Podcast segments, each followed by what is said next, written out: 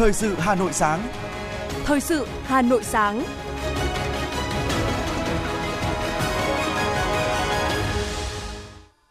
Kính chào quý vị và các bạn. Bây giờ là chương trình thời sự của Đài Phát thanh Truyền hình Hà Nội. Chương trình sáng nay, thứ bảy ngày mùng 8 tháng 7 có những nội dung chính sau đây. Tổng Liên đoàn Lao động Việt Nam chăm lo nhà ở cho công nhân. Hà Nội điều động hơn 600 giáo viên chấm thi tốt nghiệp trung học phổ thông. Công an thành phố Hà Nội khám phá gần 1.600 vụ phạm pháp hình sự trong 6 tháng đầu năm. Phần tin thế giới có những sự kiện nổi bật. Giá lương thực thế giới tiếp tục giảm trong tháng 6. Ngành du lịch Pháp hỗn nỗ lực phục hồi sau bạo loạn. Sau đây là nội dung chi tiết. Hôm qua tại Tổng Liên đoàn Lao động Việt Nam, đoàn công tác của Ủy ban Pháp luật tiến hành khảo sát thực tiễn thi hành luật nhà ở. Trình bày báo cáo, Phó Chủ tịch Tổng Liên đoàn Lao động Việt Nam Ngọ Duy Hiểu cho biết, sự tham gia của Tổng Liên đoàn Lao động Việt Nam đầu tư nhà ở xã hội cho công nhân lao động xét trong hiện tại và tương lai là cần thiết. Đây là hoạt động có tính chất kinh tế nhưng không nhằm mục đích lợi nhuận, không nhằm cạnh tranh với doanh nghiệp bất động sản. Theo kế hoạch, nếu được Quốc hội thông qua nội dung cho phép, Tổng Liên đoàn trực tiếp tham gia đầu tư dự án nhà ở tại khu thiết chế công đoàn cho công nhân thuê như dự thảo luật nhà ở sửa đổi, dự kiến đến năm 2030. Tổng Liên đoàn Lao động Việt Nam sẽ xây dựng các dự án nhà ở xã hội dành cho công nhân ở ít nhất tại 7 địa phương gồm Bắc Ninh, Bắc Giang, Hải Phòng, Đà Nẵng, Đồng Nai, Bình Dương, thành phố Hồ Chí Minh. Cũng tại buổi làm việc, các đại biểu đã đóng góp nhiều ý kiến từ thực tiễn, lý luận để làm rõ nội dung này. Ông Hoàng Thanh Tùng, Ủy viên Trung ương Đảng, chủ nhiệm Ủy ban Pháp luật của Quốc hội đánh giá cao công tác chuẩn bị và các ý kiến chất lượng thực tiễn từ phía Tổng Liên đoàn. Cơ quan này sẽ chất lọc, tiếp thu để tiếp tục hoàn thiện dự thảo luật. Thường trực Hội đồng Nhân dân huyện Phú Xuyên vừa tổ chức kỳ họp thứ 11 Hội đồng Nhân dân huyện khóa 20, nhiệm kỳ 2021-2026 để xem xét tình hình thực hiện nhiệm vụ phát triển kinh tế xã hội, quốc phòng an ninh, thu chi ngân sách 6 tháng đầu năm, thảo luận quyết định nhiệm vụ, giải pháp chủ yếu phát triển kinh tế xã hội, bảo đảm quốc phòng an ninh, thu chi ngân sách 6 tháng cuối năm 2023 của huyện và một số nội dung theo quy định của luật. Thực hiện nội dung chất vấn và trả lời chất vấn, tại kỳ họp, các đại biểu Hội đồng nhân dân huyện đặt câu hỏi chất vấn, tái chất vấn Ủy ban nhân dân huyện về các nhóm vấn đề thuộc các lĩnh vực công và an ninh trật tự, an toàn xã hội trên địa bàn. Các nội dung chất vấn đã được lãnh đạo Ủy ban nhân dân huyện, lãnh đạo các ngành chức năng huyện các đơn vị giải trình rõ và nêu giải pháp thực hiện theo chức năng, thẩm quyền. Tại kỳ họp, Hội đồng Nhân dân huyện đã biểu quyết thông qua nghị quyết về nhiệm vụ phát triển kinh tế xã hội, thu chi 6 tháng cuối năm 2023 với 6 nhiệm vụ giải pháp trọng tâm. Hội đồng Nhân dân huyện đã thông qua 17 báo cáo và 6 nghị quyết, trong đó có 3 nghị quyết thường kỳ và 3 nghị quyết chuyên đề quan trọng. Đây là những cơ sở pháp lý để kịp thời giải quyết các vấn đề dân sinh, thúc đẩy phát triển kinh tế, xã hội, quốc phòng an ninh trên địa bàn huyện. Ban chấp hành Đảng bộ huyện Mê Linh khóa 11 cũng vừa tổ chức hội nghị lần thứ 13 nhằm đánh giá kết quả công tác xây dựng Đảng, xây dựng hệ thống chính trị, nhiệm vụ phát triển kinh tế xã hội, quốc phòng an ninh 6 tháng đầu năm, phương hướng nhiệm vụ trọng tâm 6 tháng cuối năm 2023. Phát biểu kết luận hội nghị, Bí thư huyện ủy Mê Linh Nguyễn Thanh Liêm đánh giá cao sự cố gắng của cả hệ thống chính trị từ huyện đến cơ sở đã góp phần hoàn thành thắng lợi nhiệm vụ chính trị của Đảng bộ trong 6 tháng đầu năm 2023 về một số nhiệm vụ trọng tâm 6 tháng cuối năm 2023, đồng chí Nguyễn Thanh Liêm đề nghị các cấp ủy chính quyền tiếp tục đổi mới phương pháp lãnh đạo để hoàn thành các nhiệm vụ chính trị đề ra, đặc biệt tăng cường công tác quản lý quy hoạch, đất đai, trật tự xây dựng, tài nguyên môi trường, tập trung hoàn thành đồ án quy hoạch vùng huyện Mê Linh đến năm 2030, tầm nhìn đến năm 2050 tiếp tục đồng hành tháo gỡ khó khăn vướng mắc cho các dự án đô thị ngoài ngân sách chậm triển khai, Tại hội nghị, 100% đại biểu thống nhất biểu quyết thông qua dự thảo nghị quyết hội nghị Ban chấp hành Đảng bộ huyện Mê Linh lần thứ 13. Trong hai ngày 6 và 7 tháng 7, Đại hội Công đoàn huyện Ba Vì lần thứ 11 đã diễn ra với 150 đại biểu chính thức, đại diện cho cán bộ, đoàn viên và công nhân viên chức lao động trong toàn huyện. Nhiệm kỳ 2018-2023, công tác công đoàn và phong trào công nhân, viên chức, lao động huyện Ba Vì đã vượt qua nhiều khó khăn, thử thách, đạt được những kết quả to lớn Nổi bật, các cấp công đoàn đã phối hợp với chính quyền tặng 82.200 xuất quà Tết trị giá hơn 18,2 tỷ đồng, trợ cấp khó khăn đặc biệt cho hơn 18.600 lượt công nhân viên chức lao động, tổng số tiền hơn 8,7 tỷ đồng. Trong 5 năm qua, có gần 15.500 sáng kiến cải tiến, sáng kiến kinh nghiệm có giá trị làm lợi trên 6 tỷ đồng. Với tinh thần đổi mới, dân chủ, đoàn kết, phát triển, sau 2 ngày làm việc, đại hội đã bầu được Ban chấp hành Liên đoàn Lao động huyện Ba Vì khóa 11 gồm 15 đồng chí, Đồng chí Nguyễn Đức Nghĩa, Chủ tịch Liên đoàn Lao động huyện khóa 10 được Đại hội tín nhiệm bầu đạt tái đắc cử Chủ tịch Liên đoàn Lao động huyện Ba Vì khóa 11, nhiệm kỳ 2018-2023. Trong 6 tháng đầu năm 2023, Hội Cựu chiến binh huyện Ứng Hòa đã làm tốt công tác tuyên truyền, quán triệt chính trị tư tưởng cho hội viên. Trong phát triển kinh tế, Hội Cựu chiến binh huyện đã hỗ trợ 5 bò sinh sản, 5 sổ tiết kiệm cho các gia đình hội viên có hoàn cảnh khó khăn, trị giá 130 triệu đồng, đồng thời phối hợp với Ngân hàng Chính sách Xã hội tạo điều kiện cho các hộ vay vốn mở rộng sản xuất. Đến nay, toàn hội đã có 959 học viên được vay vốn với tổng dư nợ trên 48 tỷ đồng đã có trên 2.000 lao động được tạo việc làm từ nguồn vốn vay. Bên cạnh đó, hội luôn chú trọng đẩy mạnh phong trào thi đua, cựu chiến binh gương mẫu, từ nay đến cuối năm, Hội cựu chiến binh các cấp huyện Ứng Hòa tiếp tục đẩy mạnh việc học tập và làm theo tư tưởng, đạo đức, phong cách Hồ Chí Minh gắn với đẩy mạnh phong trào thi đua yêu nước, toàn dân chung sức xây dựng nông thôn mới, đô thị văn minh và phong trào toàn dân bảo vệ an ninh Tổ quốc cùng các hoạt động đền ơn đáp nghĩa nhân kỷ niệm Ngày Thương binh Liệt sĩ 27 tháng 7. Thưa quý vị và các bạn, kỳ họp ừ, Hội đồng Nhân dân quận Hà Đông 6 tháng đầu năm tập trung giải pháp thực hiện các nhiệm vụ kinh tế xã hội trên địa bàn trong 6 tháng còn lại, xác định tiếp tục chỉ đạo nâng cao hiệu lực, hiệu quả trong công tác quản lý đô thị, quản lý đất đai và vệ sinh môi trường, đẩy mạnh công tác giải phóng mặt bằng các dự án trên địa bàn. 6 tháng đầu năm nay, được sự quan tâm chỉ đạo của thành phố và các sở ban ngành, quận Hà Đông đã nỗ lực quyết liệt triển khai nhiệm vụ, giải pháp từ đó tạo được sự tin tưởng, ủng hộ của nhân dân và cộng đồng doanh nghiệp. Sản xuất, kinh doanh và thu ngân sách trên địa bàn quận Hà Đông vẫn giữ được nhịp độ tăng trưởng khá. Giá trị sản xuất ngành công nghiệp 6 tháng đạt hơn 16.245 tỷ đồng, tăng 10,8% so với cùng kỳ năm trước, đạt gần 42,5% so với kế hoạch năm. Thu ngân sách nhà nước được trên 2.000 tỷ đồng, đạt 43,3% so với dự toán. Thực hiện các chỉ đạo của thành phố, quận Hà Đông đã quyết liệt thực hiện các giải pháp giải phóng mặt bằng cho các dự án trọng điểm. Quận Hà Đông đã phê duyệt phương án bồi thường hỗ trợ 56,5 ha diện tích đất nông nghiệp của 1.483 tổ chức, hộ gia đình nằm trong quy hoạch dự án. Tổng số tiền là gần 727 tỷ đồng, đạt tỷ lệ gần 84% tổng diện tích phải giải phóng qua địa bàn quận. Ông Bùi Xuân Hà, Phó Chủ tịch Ủy ban nhân dân quận Hà Đông cho biết.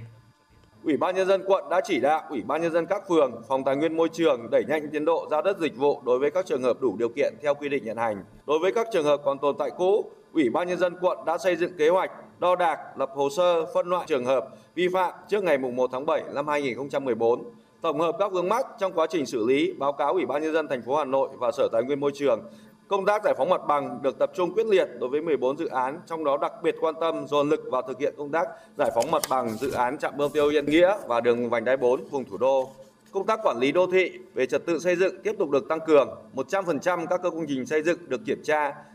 Bên cạnh những mặt đạt được, tình hình phát triển kinh tế trên địa bàn quận vẫn chưa đảm bảo mục tiêu đề ra. Tình trạng khiếu kiện, tố cáo về việc quản lý sử dụng chung cư tại một số cụm tòa chung cư vẫn còn – khó khăn trong giải phóng mặt bằng dự án trạm bơm tiêu Yên Nghĩa, dự án đường vành đai 4.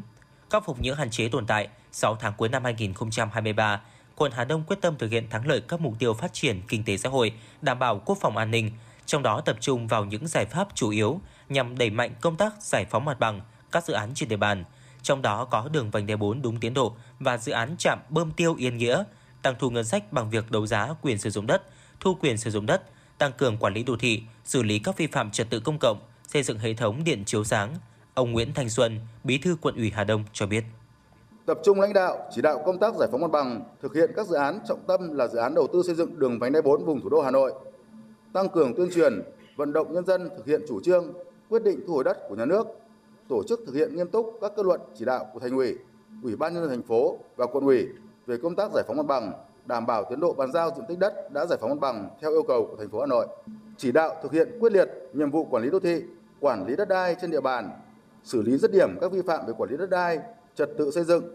tiếp tục tập trung xây dựng hạ tầng, chỉnh trang đô thị để Hà Đông sáng, xanh, sạch đẹp hơn. Đầu tư cải tạo nâng cấp các tuyến phố gắn với việc xây dựng tuyến phố văn minh đô thị, bám sát các sở, ngành, thành phố đẩy nhanh tiến độ đầu tư xây dựng các công trình, dự án trọng điểm giải quyết bức xúc dân sinh, phục vụ phát triển kinh tế xã hội trên địa bàn, từng bước đáp ứng yêu cầu phát triển của quận. Triển khai đồng bộ các giải pháp để thực hiện thắng lợi các chỉ tiêu kinh tế xã hội năm 2023, quận Hà Đông xác định chủ động tháo gỡ khó khăn, tạo điều kiện cho phát triển sản xuất, thương mại, dịch vụ, chuyển đổi cơ cấu cây trồng, thực hiện các giải pháp tăng thu ngân sách gắn với tiết kiệm chi ngân sách, phân đấu hoàn thành kế hoạch thu ngân sách năm 2023, quyết liệt thực hiện quản lý đất đai, đô thị trên địa bàn, xử lý rất điểm những vi phạm về quản lý đất đai, trật tự đô thị, tập trung xây dựng hạ tầng, chỉnh trang đô thị để Hà Đông sáng, xanh, sạch đẹp hơn.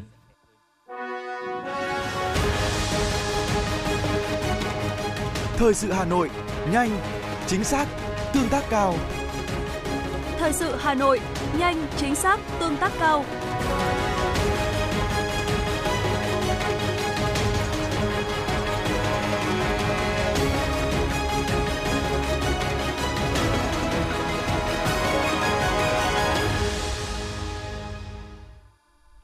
Chương trình xin được tiếp nối với những thông tin đáng chú ý khác. Tính đến 17 giờ chiều qua, tỷ lệ hồ sơ đăng ký tuyển sinh trực tuyến vào lớp 6 năm học 2023-2024 trên địa bàn thành phố Hà Nội đạt 68,3% so với tổng chỉ tiêu tuyển sinh lớp 6 của toàn thành phố. Đây là số liệu tính từ 0 giờ ngày 7 tháng 7 đến 17 giờ ngày 7 tháng 7, ngày đầu tiên các trường học tổ chức tuyển sinh trực tuyến vào lớp 6. Thời gian đăng ký tuyển sinh trực tuyến vào lớp 6 diễn ra đến 24 giờ ngày 9 tháng 7. Sau thời gian này, nếu chưa đăng ký tuyển sinh trực tuyến, phụ huynh trực tiếp đến trường làm thủ tục tuyển sinh, thời gian từ ngày 13 đến 18 tháng 7. Tính đến 16 giờ chiều qua, tỷ lệ nhập học tại các trường trung học phổ thông công lập trên địa bàn thành phố Hà Nội năm học 2023-2024 là 99,46%, tương ứng với 71.361 học sinh trúng tuyển lớp 10 đã xác nhận nhập học trên hệ thống tuyển sinh của Sở Giáo dục và Đào tạo Hà Nội. Theo quy định của Sở Giáo dục và Đào tạo Hà Nội, việc xác nhận nhập học là thủ tục bắt buộc với tất cả học sinh trúng tuyển có nguyện vọng học tại trường đã trúng tuyển. Nếu học sinh không xác nhận nhập học thì coi như không có nguyện vọng học tập tại trường mình đã trúng tuyển và sẽ không được tuyển bổ sung trong đợt từ ngày 11 tháng 7 đến 14 tháng 7. Thời gian làm thủ tục nhập học từ ngày 11 đến ngày 14 tháng 7. Ngay sau khi Sở Giáo dục và Đào tạo Hà Nội công bố điểm chuẩn lớp 10 trung học phổ thông năm học 2023-2024, nhiều phụ huynh có con không đỗ vào các trường công lập hoặc đỗ vào các trường không như mong muốn đã đổ xô đi mua hồ sơ, xếp hàng xuyên đêm để dành suất học cho con vào một số trường. Điều này đã gây bức xúc, mệt mỏi cho các gia đình. Nhiều phụ huynh cho rằng Sở Giáo dục và Đào tạo Hà Nội cần có giải pháp hiệu quả trong những kỳ tuyển sinh tiếp theo. Trước tình trạng trên, Giám đốc Sở Giáo dục và Đào tạo Hà Nội Trần Thế Cương cho hay, Hà Nội không thiếu chỗ học, có thể đáp ứng 100% nguyện vọng học tập của học sinh muốn học trung học phổ thông. Tuy nhiên, một số trường có uy tín, đào tạo tốt nên phụ huynh mong muốn con được học ở đó.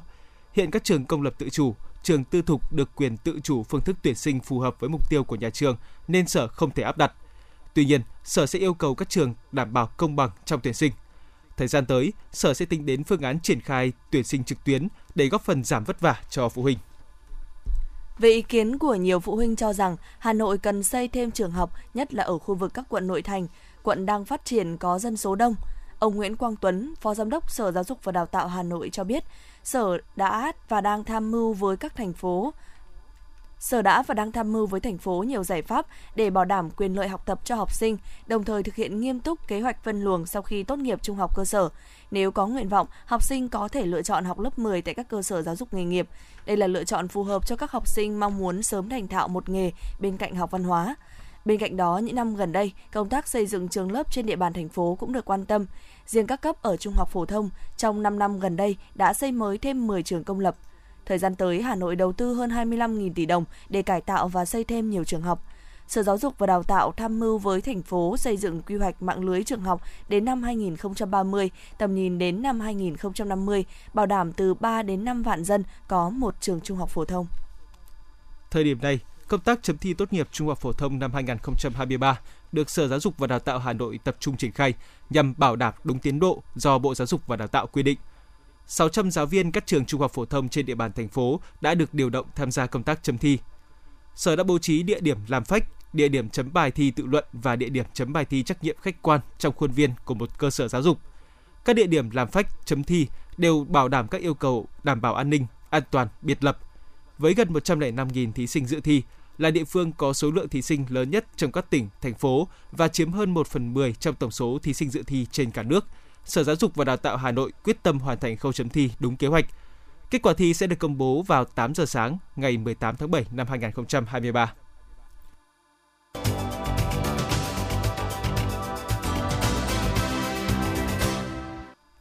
Thưa quý vị và các bạn, Ba Vì là huyện thuộc vùng bán sơn địa ở phía tây bắc thủ đô Hà Nội, sở hữu nguồn tài nguyên thiên nhiên du lịch rất phong phú. Trong đó, vùng núi Ba Vì có diện tích 12.000 ha với hệ sinh thái đa dạng, cảnh quan đẹp gắn liền với sông, hồ, suối, thác. Bên cạnh đó, huyện cũng sở hữu nét văn hóa đậm đà bản sắc của đồng bào dân tộc Mường, Giao và mạng lưới giao thông thuận lợi. Những yếu tố này đã góp phần đưa Ba Vì trở thành điểm du lịch, vui chơi giải trí, nghỉ ngơi hấp dẫn của du khách thủ đô và các vùng lân cận.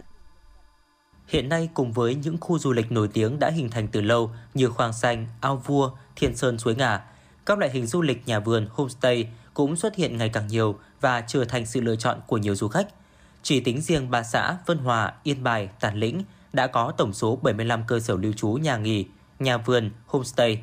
Tuy nhiên, quy mô của các cơ sở này còn ở mức vừa và nhỏ, từ 10 đến 30 phòng, đa số hoạt động theo mô hình kinh doanh hộ gia đình. Trong năm 2023, nhằm kích cầu du lịch cũng như thu hút du khách thập phương về trải nghiệm trên địa bàn, các điểm du lịch trên địa bàn huyện Ba Vì đã đầu tư cải thiện cơ sở vật chất, cải tạo cảnh quan môi trường, thực hiện nghiêm các biện pháp phòng chống dịch bệnh, nâng cao chất lượng sản phẩm dịch vụ du lịch, nguồn nhân lực, đa dạng hóa các sản phẩm lưu niệm du lịch, nhất là các sản phẩm ô cốp của huyện để phục vụ nhu cầu mua sắm của du khách và tạo thu nhập cho những người làm du lịch tại địa phương. Ông Lê Khắc Nhu, trưởng phòng văn hóa và thông tin huyện Ba Vì cho biết.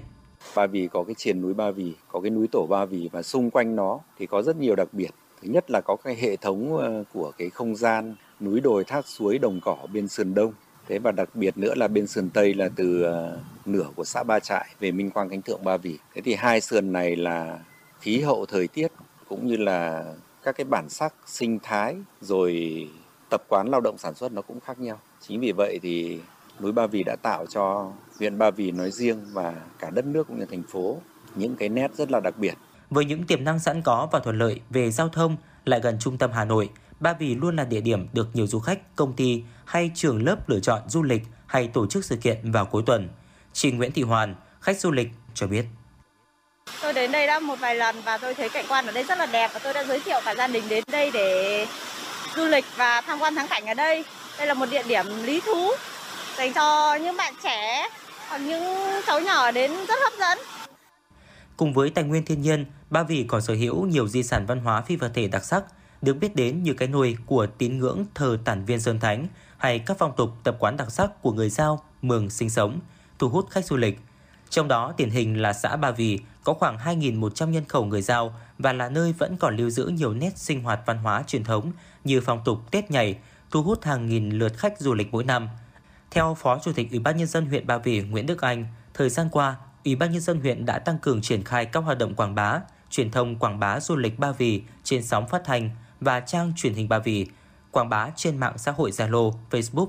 Điểm nhấn trong năm 2023 là tổ chức các sự kiện lễ hội Tản viên Dương Thánh, lễ hội văn hóa Ba Vì, liên kết các hoạt động giới thiệu sản phẩm nông sản.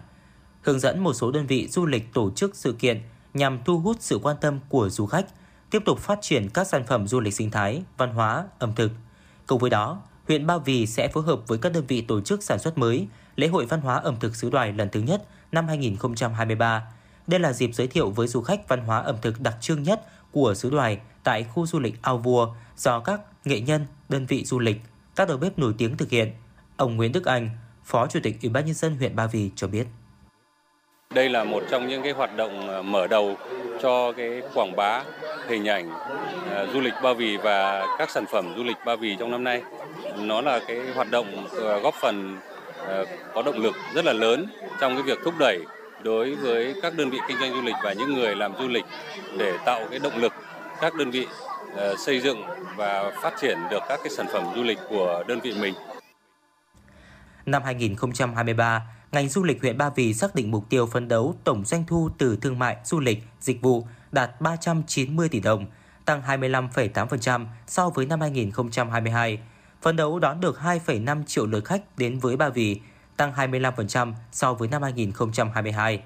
Để đạt được những mục tiêu đề ra, Ủy ban nhân dân huyện Ba Vì tiếp tục tăng cường triển khai các hoạt động quảng bá, truyền thông, hưởng ứng năm du lịch quốc gia, phát triển các sản phẩm mới và thế mạnh, thu hút đông đảo du khách trong và ngoài nước đến với Ba Vì.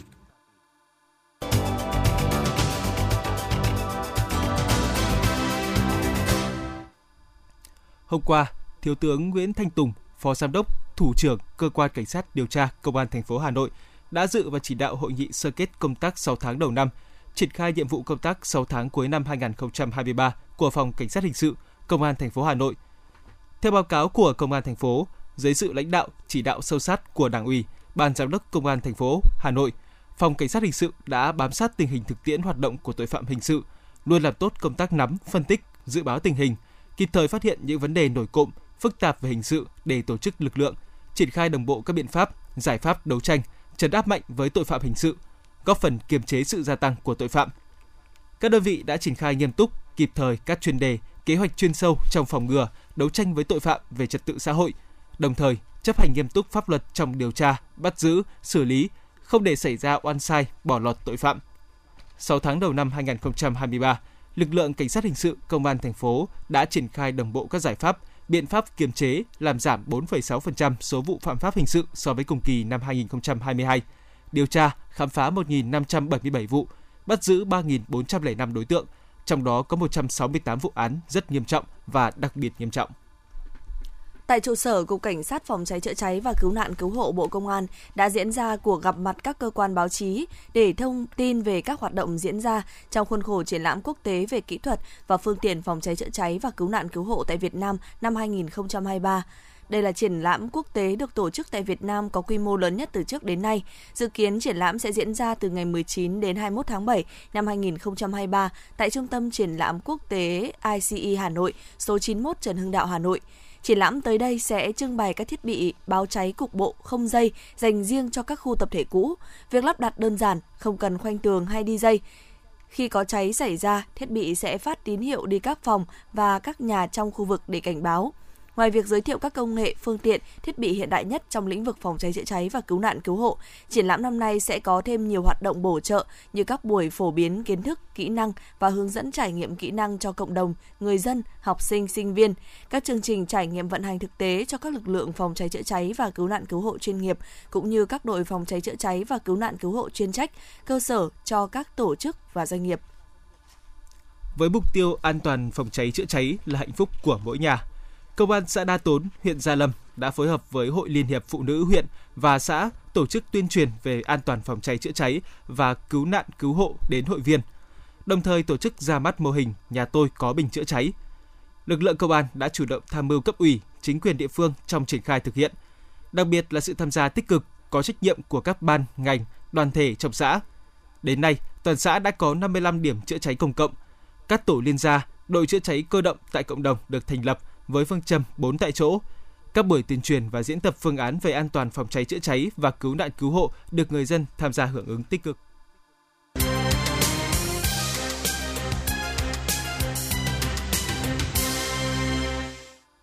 Quý vị và các bạn đang nghe chương trình thời sự của Đài Phát thanh Truyền hình Hà Nội. Phần tin thế giới sẽ tiếp nối chương trình. Bộ Ngoại giao Phần Lan thông báo tiếp tục hạn chế hoạt động đi lại không thiết yếu của công dân Nga đến Phần Lan và đi qua Phần Lan đến các quốc gia khác trong khu vực Schengen. Đồng thời, Helsinki cũng siết chặt hạn chế đối với những người thuộc diện đi công tác, người sở hữu bất động sản và sinh viên. Những người thuộc diện này không được quá cảnh ở Phần Lan để đến các nước khác.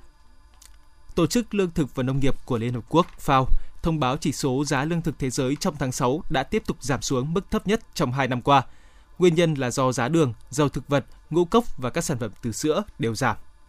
Bloomberg News đưa tin, nhà sản xuất ô tô điện Tesla đang sa thải một số công nhân sản xuất pin tại nhà máy ở Thượng Hải, Trung Quốc. Hiện không rõ có bao nhiêu công nhân có thể bị sa thải hoặc lý do cụ thể đằng sau việc sa thải. Hiệp hội Kinh doanh Pháp cho biết, các doanh nghiệp nước này đã hứng chịu thiệt hại hơn 1 tỷ euro vì những bạo loạn trong thời gian qua. Trong khi đó, ngành du lịch, vốn đóng góp 10% GDP của Pháp chịu nhiều thiệt hại hơn cả. Sau khi tình hình đã lắng dịu, việc thúc đẩy sự phục hồi của ngành kinh tế quan trọng này hiện đang là một trong những ưu tiên hàng đầu của chính phủ Pháp. Hôm qua, cơ quan quản lý hạt nhân Nhật Bản đã cho phép công ty điện lực Tokyo điều hành nhà máy điện hạt nhân Fukushima xả nước nhiễm phóng xạ đã qua xử lý ra biển. Trước đó, hôm ngày 4 tháng 7, Cơ quan Năng lượng Nguyên tử Quốc tế đã kết luận kế hoạch xả thải của Nhật Bản đáp ứng các tiêu chuẩn an toàn quốc tế. Trước kế hoạch xả thải của Nhật Bản, các nước láng giềng đã bày tỏ sự thận trọng. Ở một cơ sở quân đội lớn tại bang Kentucky, nước Mỹ, một sự kiện mang tính cột mốc sắp diễn ra, đó là những tên lửa chứa chất độc thần kinh sarin bị phá hủy. Đây là các vũ khí được Mỹ công bố là những vũ khí hóa học cuối cùng còn lại của nước này. Vào tháng 6, những vũ khí hóa học ở một cơ sở quân đội tại bang Colorado cũng đã bị phá hủy. Một vụ nổ lớn vừa xảy ra tại nhà máy sản xuất chất nổ ở miền Trung Nga, khiến 6 người thiệt mạng và hai nạn nhân khác bị thương. Theo các hãng thông tấn TASS và RIA, tai nạn chết người xảy ra tại nhà máy Promsintet ở thành phố Chapaes thuộc vùng Samara, miền Trung Nga, khi các công dân đang tháo rỡ một đường ống kỹ thuật và hàn xì. Một đại diện của cơ quan ứng phó các tình huống khẩn cấp ở địa phương nói, sự cố không dẫn đến hỏa hoạn. Thành phố Hàng Châu ở vùng duyên hải miền Đông Vũ Hán ở miền Trung và Thạch Gia Trang ở tỉnh Hà Bắc gần thủ đô Bắc Kinh trong tuần vừa qua đã thông báo mở các hầm trú ẩn cho người dân tránh nóng. Chính quyền địa phương đã ban bố cảnh báo sức khỏe. Trong khi đó, thủ đô Bắc Kinh và nhiều nơi khác thông báo ngừng các công việc ngoài trời. Lực lượng cứu hộ Pakistan cho biết 8 trẻ em đã thiệt mạng trong trận lở đất ở huyện Sangra thuộc Tây Bắc nước này. Vụ việc xảy ra khi một nhóm trẻ em đang tụ tập chơi ở khu đất dưới chân cồn cát và bị chôn vùi do lở đất. Sau hoạt động tìm kiếm cứu nạn kéo dài nhiều giờ, lực lượng cứu hộ của quân đội Pakistan và các tình nguyện viên địa phương đã đưa được 8 thi thể và một em nhỏ bị thương ra khỏi đống đổ nát. Văn phòng điều phối các vấn đề nhân đạo của Liên Hợp Quốc cho biết hơn 2,2 triệu người đã phải đối mặt với lũ lụt và lở đất ở miền đông châu Phi kể từ giữa năm 2022. Trong đó hầu hết bị ảnh hưởng do năm mùa hạn hán liên tiếp. Văn phòng điều phối các vấn đề nhân đạo của Liên Hợp Quốc cảnh báo lũ lụt trên diện rộng những thiệt hại đối với cơ sở hạ tầng nước và vệ sinh môi trường, cũng như tình trạng di rời quy mô lớn đã làm tăng nguy cơ mắc các bệnh lây truyền qua nước.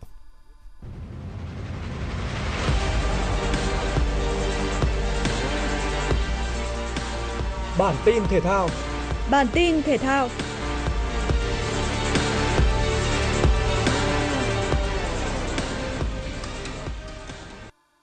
Tại vòng 2 giải quần vợt Wimbledon, dưới sự cổ vũ của khán giả trên sân trung tâm, Brady đã mang đến một màn trình diễn cực kỳ ấn tượng trước hạt giống số 4 của giải là Kasparov,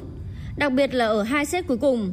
Khi đó, Kasparov đang dẫn trước 2-1, nhưng tay vợt người Na Uy lại không duy trì được sự hưng phấn và để đối thủ áp đảo hoàn toàn trong thời gian còn lại.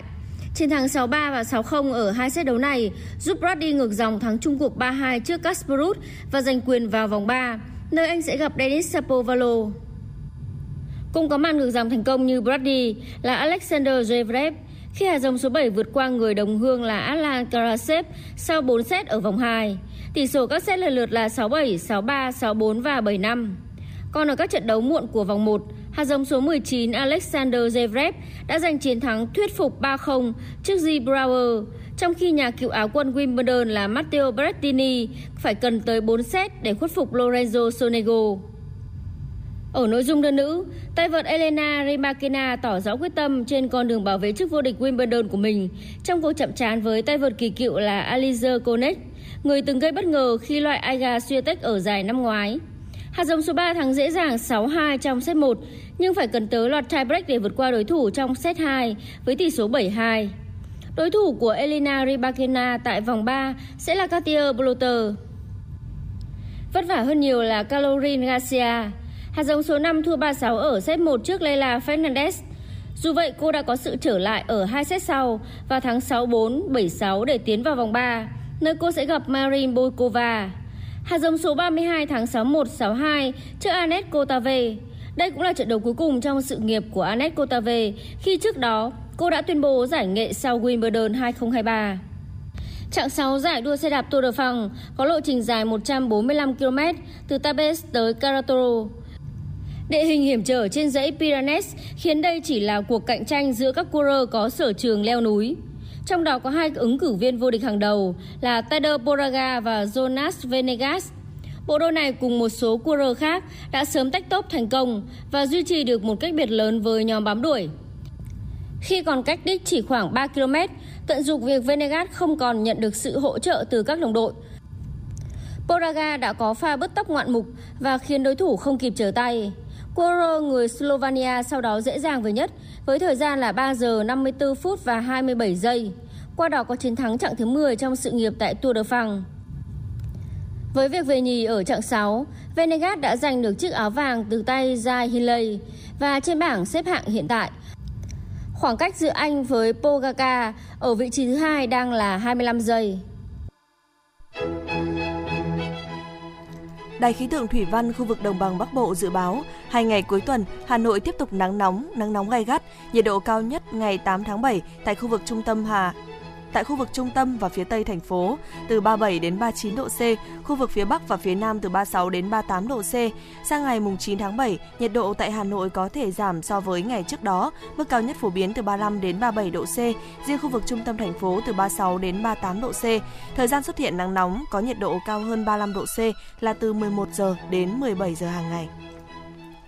Quý vị và các bạn vừa nghe chương trình thời sự của Đài Phát thanh Truyền hình Hà Nội. Chỉ đạo nội dung Nguyễn Kim Khiêm, chỉ đạo sản xuất Nguyễn Tiến Dũng, tổ chức sản xuất Trà My. Chương trình do biên tập viên Thủy Chi, phát thanh viên Hồng Hạnh, Ngọc Bách cùng kỹ thuật viên Kim Thoa thực hiện. Xin chào và hẹn gặp lại trong chương trình thời sự 11 giờ trưa nay.